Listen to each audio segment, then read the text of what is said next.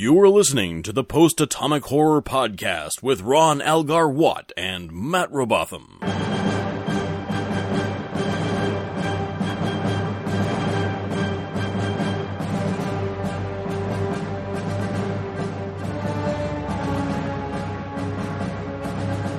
Episode 7, covering The Corbomite Maneuver and The Menagerie, Part 1.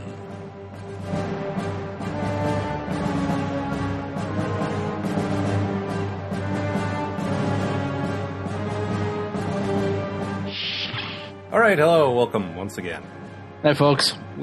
This week we are doing an episode and then kind of a half of an episode. Half an episode. We'll get to that in a sec. That's good planning, right? Yeah, well, it's not our fault, and it's not really Star Trek's fault either. But no. We'll get to that in a sec. Yes. First up was the Corbomite Maneuver, which, incidentally, probably the first great episode, like the first one that I saw that I truly loved, and just quintessential Star Trek episode. It really is just fantastic. Let's see. Not much really happens in this episode, but for maybe the only time in any Star Trek series ever, this is actually a compliment. See, the Enterprise encounters some kind of colorful cube that plays sinister music and won't let them move. So they blow it up. Then they run into a bigger vessel that contacts them with the awesome booming voice of Lurch from TV's The Addams Family. The voice informs them that the cube is a marker buoy and that they're in a lot of trouble for destroying the thing. Then we wait. Only it's not tedious, it's tense. Lieutenant Bailey, this week's sucker in the Chekhov seat, is driven particularly nuts by all this and seems unable to do much of anything, really. He's there to represent how tense everything is, because the rest of the crew are handling it calmly and professionally, as befits the greatest ship in the fleet. Eventually, Kirk bluffs his way out of the confrontation using the titular maneuver. The chase ensues, resulting in what appears to be serious damage and injury to the alien vessel. Kirk takes a landing party over to offer assistance, but it turns out the whole injury thing was actually a ruse to test Kirk's claims that his intentions were peaceful. Which is a thing we're going to have to get used to, because approximately 85% of alien species encountered by Starfleet vessels are testing them somehow. The alien reveals himself to be the hideous in real-life Clint Howard. Kirk and the alien captain bond, and Kirk leaves Bailey behind because that's what he does. Yeah, like I say, really great episode. The first truly, like, we had the two pilots that were quite good, but really, if you wanted to show someone a single episode of the original series and say, this is what it's all about, this would be it.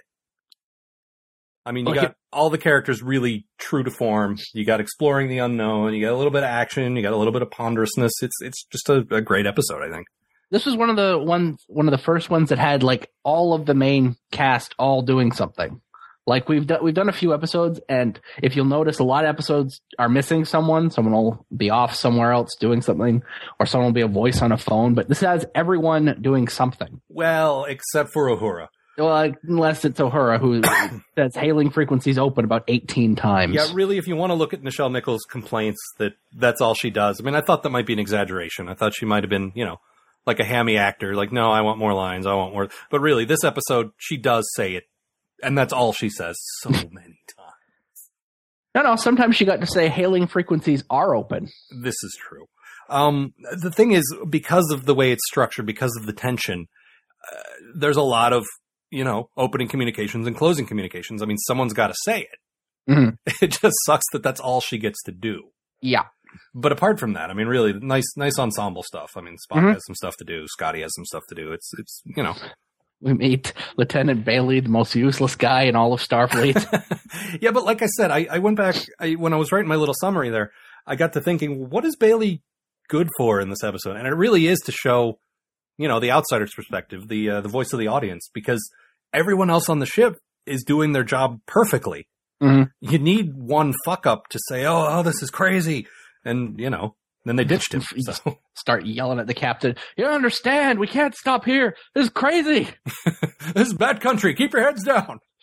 I know. Hide in the cargo bay. So, yeah.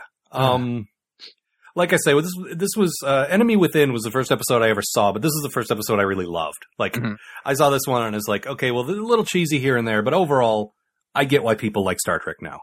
This is it's just great stuff. And really, 35 to 40 of the 50 minutes are just waiting for something to happen, but it's done in a way where you're kind of on the edge of your seat. Like, are they going to die? Or are they going to, Like, I mean, you know, you get that sort of suspense thing thrown around a lot, but this episode was it had real tension in it, which was awesome. Yeah, and I don't think they could do that again. Like, I don't think they could do it down the road on this show. I definitely don't think they could have done it on Next Gen or DS9 or Voyager. Mm-mm. Because by that point, we've seen a bunch of aliens, okay, open hailing frequencies and get on with it. But at least once, early on, for the first time, you get to see, sometimes it's just really tense and you don't know what's going to happen next. Yep. And we get to see, like, the entire crew sort of losing it in their own way. Like, Sulu spends the entire episode counting down to when they're going to die, and he starts really pissing people off. Which really works for me. A lot of that seems very realistic. Mm-hmm.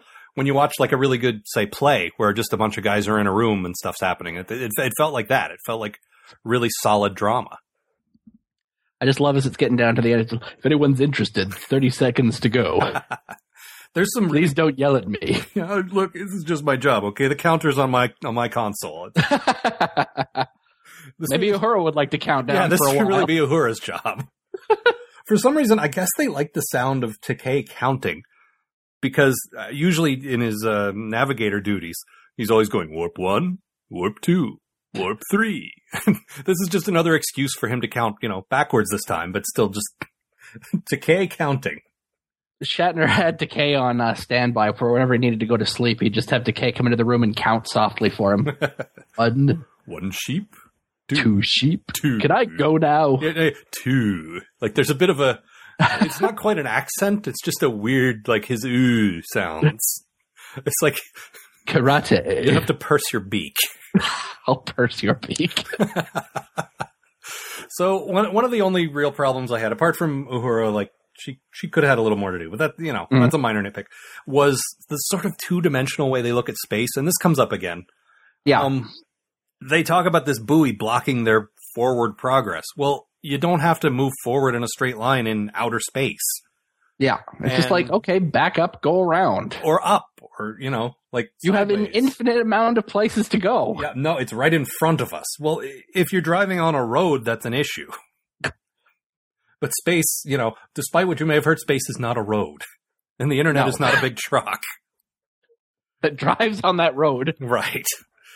But apart from that, I mean, there's a lot of really great dialogue. Bones in particular had some really subtle banter with with Kirk. There's some nice, like, recurring lines where Kirk says, you know, don't you always say this? And just... DeForest Kelly DeForest Kelly pulls it off perfectly. I don't ever say that. What are you talking about? And it's just, I mean, it's really nice. It's not laugh out loud, exaggerated nuclear Wessels laughs. It's just subtle character stuff. And Bones is always kind of, you know, jabbing him a little bit. There's a bit at the beginning where Kirk is taking his physical and the red alert light's flashing, but there's no sound. And Bones doesn't tell him about it until he's finished the physical. And it's just nice because, like, you know, he's got his priorities. Well, you're always rushing off and doing something. I need you to stay here. And, you know, and we get the great... what am I, a doctor or a moon shuttle conductor? Woo! Which is always nice to see, or nice to finally get that. I think chronologically, like, the way they recorded these, I think it was actually the first episode after Where No Man Has Gone Before. I would not be surprised. You still got her in the gold uniform. Right. And a lot of the stuff feels like it's not quite in place yet, but a lot of it is. Mm-hmm. And like I say, I really, really enjoyed it. In the Blu-ray, there was some great stuff. That cube, I mean, there's not much to it. No. But they managed to make it look pretty cool. And then Balok, the alien's ship, which is really just like four dots connected by lines. Yeah. Looked really impressive. Like, they stayed true to the original design, but it still looked like a ship. And I was really impressed. I continue to be impressed by those Blu-rays. Yeah, see, in the original version, it was just a big flying Rubik's Cube. But, you know, they didn't know what the Rubik's Cube was back then, so it's possible, you know. They're ahead of their time. Yeah, or maybe, you know, the Rubik's Cube stole it from there. Like, Mr. Rubik is watching this episode, and you know what would be cool? Jeremiah Rubik was a huge fan of Star Trek. Well, who wasn't, really? Yeah, you got me there. And every time that cube showed up, it was...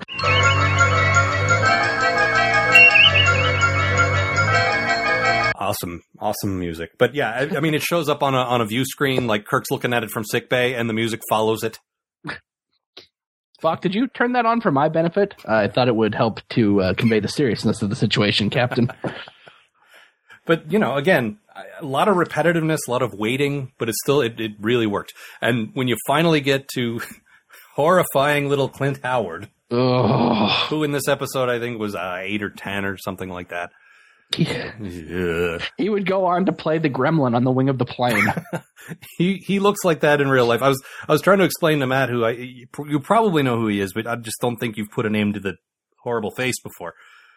He's been in a lot of stuff. He was in Arrested Development. He was in a lot of movies. He's just, and he looks exactly like the creepy little alien kid from that, only bigger. Not a pleasant looking man. No. But it's pretty clear where the talent went in that family. The talent, the looks. Yeah. Not that Ron Howard is a particularly handsome man, but yeah. No, look, but he does have, you know, 2 rows of straight teeth, which counts for a lot in Hollywood. Mm-hmm. So yeah. Why do I keep getting picked to play aliens? I don't think he sounded. I'm pretty sure the voice was dubbed, but which I also particularly like. I like the voice that they dubbed in for him because he looks like kind of like a baby. Except he walks around, and then the voice they have is like this. Welcome, so nice Captain Kirk. Nice. We represent the Lollipop Guild. But really, I enjoy this. There's not a lot to it. It's just nice tension, nice character stuff, and they get over there. And I really like the payoff at the end, where we really are not trying to destroy you. We're trying to help, and the little. Not exactly a twist at the end, but close to it, where you think Kirk is going to hunt this guy down and shoot him, and instead they go in to rescue him. It's like, yeah, that's what Starfleet really is. Yeah. It's not usually what Kirk does, but... That and abandoning people on planets. Or in this case, on a ship. And I did love, I mentioned the voice of Lurch doing the nice Balok puppet. I love that puppet. You have 5 Earth minutes to comply. Yeah, another one of those Earth Minute, or one of those Earth Minute type things. Yeah, you pointed this out while we were watching it. It's sort of the quintessential, the best example of, like, pray to your Earth gods that I will not Earth destroy your Earth ship in Earth 5 minutes, Earth. Egg. But again, it works here. It's not a cliche yet. It's still Earth. Right. So yeah, overall, not a bad episode at all. No, I am a fan. I think I would venture even to say, apart from The Cage, which doesn't really count because it didn't really air, this would probably be my favorite so far. Maybe my overall favorite of season 1, but we'll see when we get there. Yeah. Anything else on this one? I think that might be it. You get shirtless Kirk yet again. Well, at this point, I'm wondering if we shouldn't start we always pick out a quote and we always talk about the science thing, you know, like in the future. I'm wondering if we should start a shirtless Kirk count. He actually uses it as a towel at one point. I'm like, do you even know how a shirt works? Yeah, he's in the sick bay and he's doing his physical and he's, you know, working up a sweat. And he's got his own shirt draped around his shoulders. And as he's taking the turbolift up to the bridge, he's just wiping himself down with his own shirt. Yep. That's not... pleasant. That's not sweat. That's my natural musk. Why, hello, yeoman. Oh. Was Rand in this episode? I'm sure... Yeah, she was. She showed up to give him a sandwich. Oh, of course she did. Randing things up. Mm-hmm. Like she always does. Yep. Oh, I'm here to help. Here, a sandwich. Get out of here. Wicker hair. Men are talking. And Uhura keeps saying hailing frequencies are open. But hailing frequencies open, Captain. I know what they are. Look, could I just leave a recorder here and leave early today? Just put a Nichelle Nichols dummy here. But overall, decent episode. Yes. The next one was that we watched was part 1 of the Menagerie. The Menagerie. Which is yours to do, so take it away. Alrighty. So, the Enterprise arrives at Starbase 11 on mysterious business. They weren't ordered to go there, and the guy in charge of Starbase 11, Commodore Schmidlap, didn't order them. Matt, I don't think that's his actual name. It is for the purposes of this. Very well. I don't care what his real name was. Meanwhile, Spock is getting up to unexplained Vulcan mischief. Turns out that his former captain, Christopher Pike, is now on Starbase 11, and a stupid accident has left him stuck in a ridiculous bump-and-go wheelchair with a giant stain on his face. You may remember him as being awesome in The Cage, and if you don't, you're in luck. We'll get to that.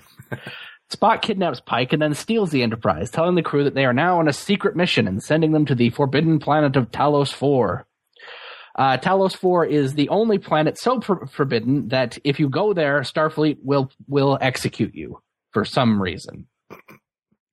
Kirk and Commodore Schmidlap follow in a shuttle, but it's clear that if the Enterprise doesn't stop to pick them up, they're going to run out of air and die. So Spock allows Kirk and the Commodore to catch up and then places himself under arrest. Crew quickly assembles for a court-martial hearing for Spock, who then shows a bunch of clips from The Cage. And if you want to know more about that, we did a whole damn episode about it. When we were discussing doing this review of this two-parter, which recycles most of the footage from The Cage, we talked about just giving you guys clips of that review. But no, we did commit to reviewing every episode individually, and we will do that. And damn it, we're going to do that.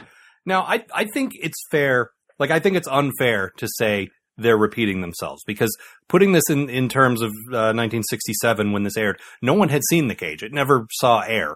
No, and there was no chance of them ever seeing it. Right, because of all the problems the network had and the reasons they gave that led to the second pilot. Yeah. So I think this was actually a smart move in the context of the time period. Mm-hmm. They said, hey, look, we shot a great show that was really smart and really interesting with really expensive sets. Why don't we find some kind of framing device to present this? And they did a pretty decent job, I would say. Mm-hmm. And the plot of the Menagerie is actually quite good, too. Yeah, like, the actual framing device is actually quite good. Yeah, we see Spock acting like really out of character for him. And unfortunately, this is a thing that'll repeat in later episodes, and it kind of loses its impact after a while. I can think, like, I haven't seen every single episode, but I can think of 5 off the top of my head where Spock does something strange and out of character. Mm-hmm. And takes the ship in a different way or, you know, whatever. But here is the first time and probably the best time. Yeah. And there's a great moment where Kirk is starting to suspect that Spock might be up to something, and Bones of all people starts defending him. Yeah, that's really nice. Which was really, it's like, damn it, Jimmy's a Vulcan. They're not allowed to lie. Which is, of course, racist. But. Well, yeah, and a bit, and, you know, the broad strokes that they say all Vulcans are like this. Well, no, probably not. But on the other hand, agreed. It's nice to see that Bones actually does care about him and doesn't want, you know, I mean, the guy's his friend. He just likes to give him a hard time. Green-blooded prancing hobgoblin. Prancing? That's a new one. No, I remember that from one of them. He called him a prancing hobgoblin. Very well. Now, I enjoyed the framing device. The problem is, when I got the Blu-rays, this is one of the episodes I watched. And then when we started doing this podcast, I watched The Cage. And then we watched this again. So in about a month, I have seen the events of The Cage like 3 or 4 times. It's like, okay, I get it. They got big heads. But, I mean, that again, not the show's fault. It's just I'm starting to get a little burned out on that story is all. Mm. Come on, Ike, do something else. Do anything else. Beep, beep. Now, this definitely merits discussion. I mean, it's the future. It's the 23rd century. Really, beep, beep is all you can do? Yep.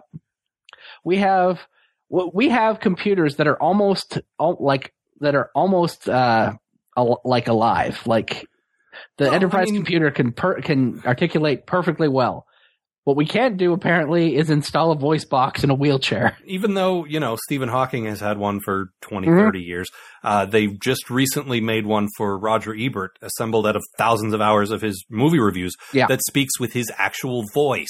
Yeah. So you would think in another 200 years they could pretty much master the technology, but no.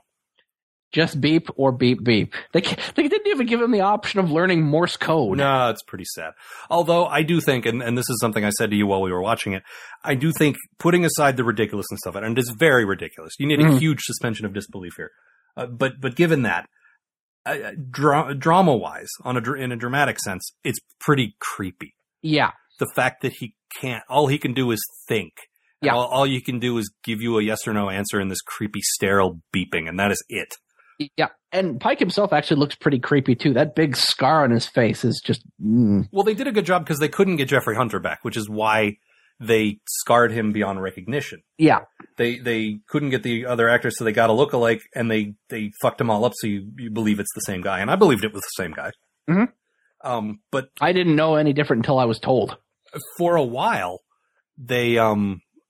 there's a point where Spock is trying to you know, get this plan in motion, get Pike out of there. Pike doesn't want any part of it. And all you hear in the background is this insistent no beeping over and over again. And it's, it's kind of creepy. It's like, because no one's really listening to him. No one knows why he's saying no. He's just so frustrated. It actually gets a little faster for a while. Like he's insistent. A little bit of beep acting going on there. He was the greatest beep actor of them all. At least until that R2-D2 guy showed up. Well, but, you know, this guy was ahead of his time. By that ham. So. But no, not you're absolutely right. Not a bad framing story at all. And really strange when Spock realizes that he's gone as far as he can go and he's got to quit.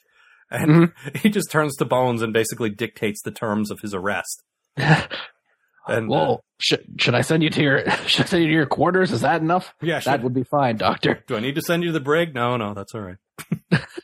Because I mean, Bones is very clearly like, what the fuck is going on here? What? But it's played really nicely. And then the courtroom scene. I mean, you pointed this out. Star Trek generally does courtroom well. Yeah, and one of the reasons is they don't overdo it. I mean, I can think of a few great courtroom episodes.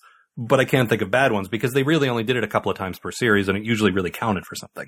Yeah, a Star Trek JAG show probably wouldn't go over too well. No, you don't want to – like I say, you don't want to go to the well too often. No. But like on Next Gen, for instance, there's the one where they argue in favor of Data's sentience.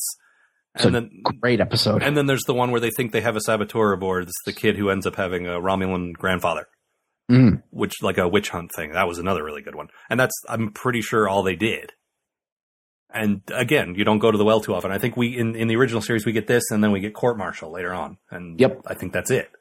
And as I recall, that's a decent episode as well. I like the dress uniforms. I like the general trappings. What's that?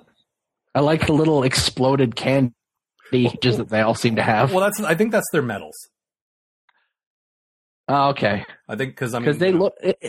It looks like someone broke up a lifesaver and then pinned it onto their chest. Well, yeah, I mean, the actual military, like now, if they're in a formal proceeding, they put on their dress uniform, and part of their dress uniform is putting all their medals on. And I think that's what that is.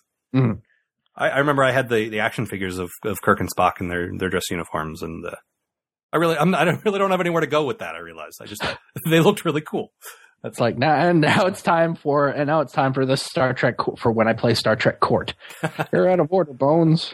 Oh no, they're in their uniform, you know, dress uniforms because they're going to a formal dance, and I would Spock would be dancing with Loxana Troy because she's in a dress. They never made a Green Orion slave girl action figure, unfortunately. The Enterprise prom. Well, you know they got a bowling alley. So why not?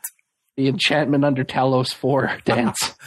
Okay, speaking of Talos IV, here's the thing we got to talk about. The death penalty? Really? Yeah. Apparently the only thing in all the Federation... Well, in Starfleet. I mean, let's distinguish. The Federation is everyone. Starfleet is the military. Yeah. There might be a death penalty in the rest of the Federation. Yeah, but I kind of doubt it. Well, this is Gene Roddenberry's enlightened sort of liberalish, and I don't say that in a bad way. But Kirk spends his vacation at a penal colony, so... Yeah, it definitely, you know, a more, like, socialized type future. It seems strange that they'd have the death penalty on the books for anything, much less just going to a forbidden planet. Yeah. See what I did there? Yeah, I did. Yeah, it seems very strange. And apparently Spock taking the entire ship there means everyone... could be executed if they actually make it there. Yeah, we were talking about this, and it's like, I guess everyone gets killed? And then they flat out say, you know, if this happens, everyone on this crew is dead meat. I'm responsible for the lives of 400 and whatever men, and now they're all going to die. What's the tally this week, Spock? 438. Well, minus a couple of red shirts. We left Bailey off last week, so... Well, that's right, Bailey. Cross. You decided that Helen Noel shouldn't be around anymore after that whole thing. Really, how many six guys? You know how many crew members most starships lose in a year, Captain? I don't care. This is my ship, and I'm responsible for. I'm responsible for the lives for 7 main characters on this ship, and one of them hasn't even arrived yet. So, but really, the death penalty. Now, having seen the events of The Cage, we understand, okay, the Talosians said, leave us alone, don't come back, like, make sure no one ever comes here. Mm. Which is fine, but the death penalty? Yeah, really? There's not a better way to, I don't know, erase it off the star charts. Or, I mean, having watched some Next Gen, Picard runs into this a few times, and there's sort of a on-the-book procedure for, don't come back to this planet, these guys are xenophobes. Yeah. And it's not the death penalty.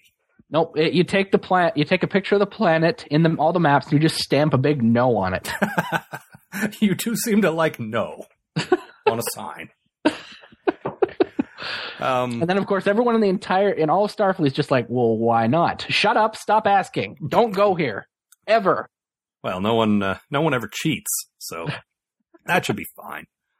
Yeah, a little strange, but otherwise, you know, solid episode. Nice to see Spock, and it's difficult to really have any complete conclusions on what happened because the rest of it's going to be spilled in part two.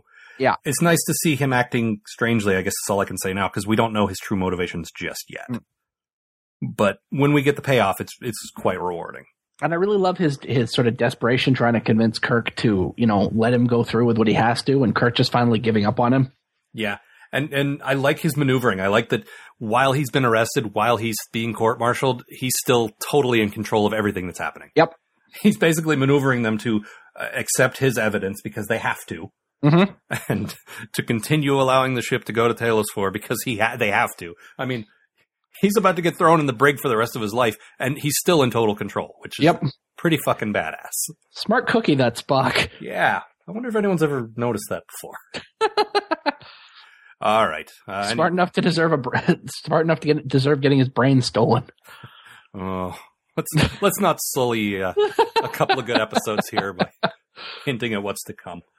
All right. Anything else to say about the? I believe that's it for the Menagerie Part One. All right.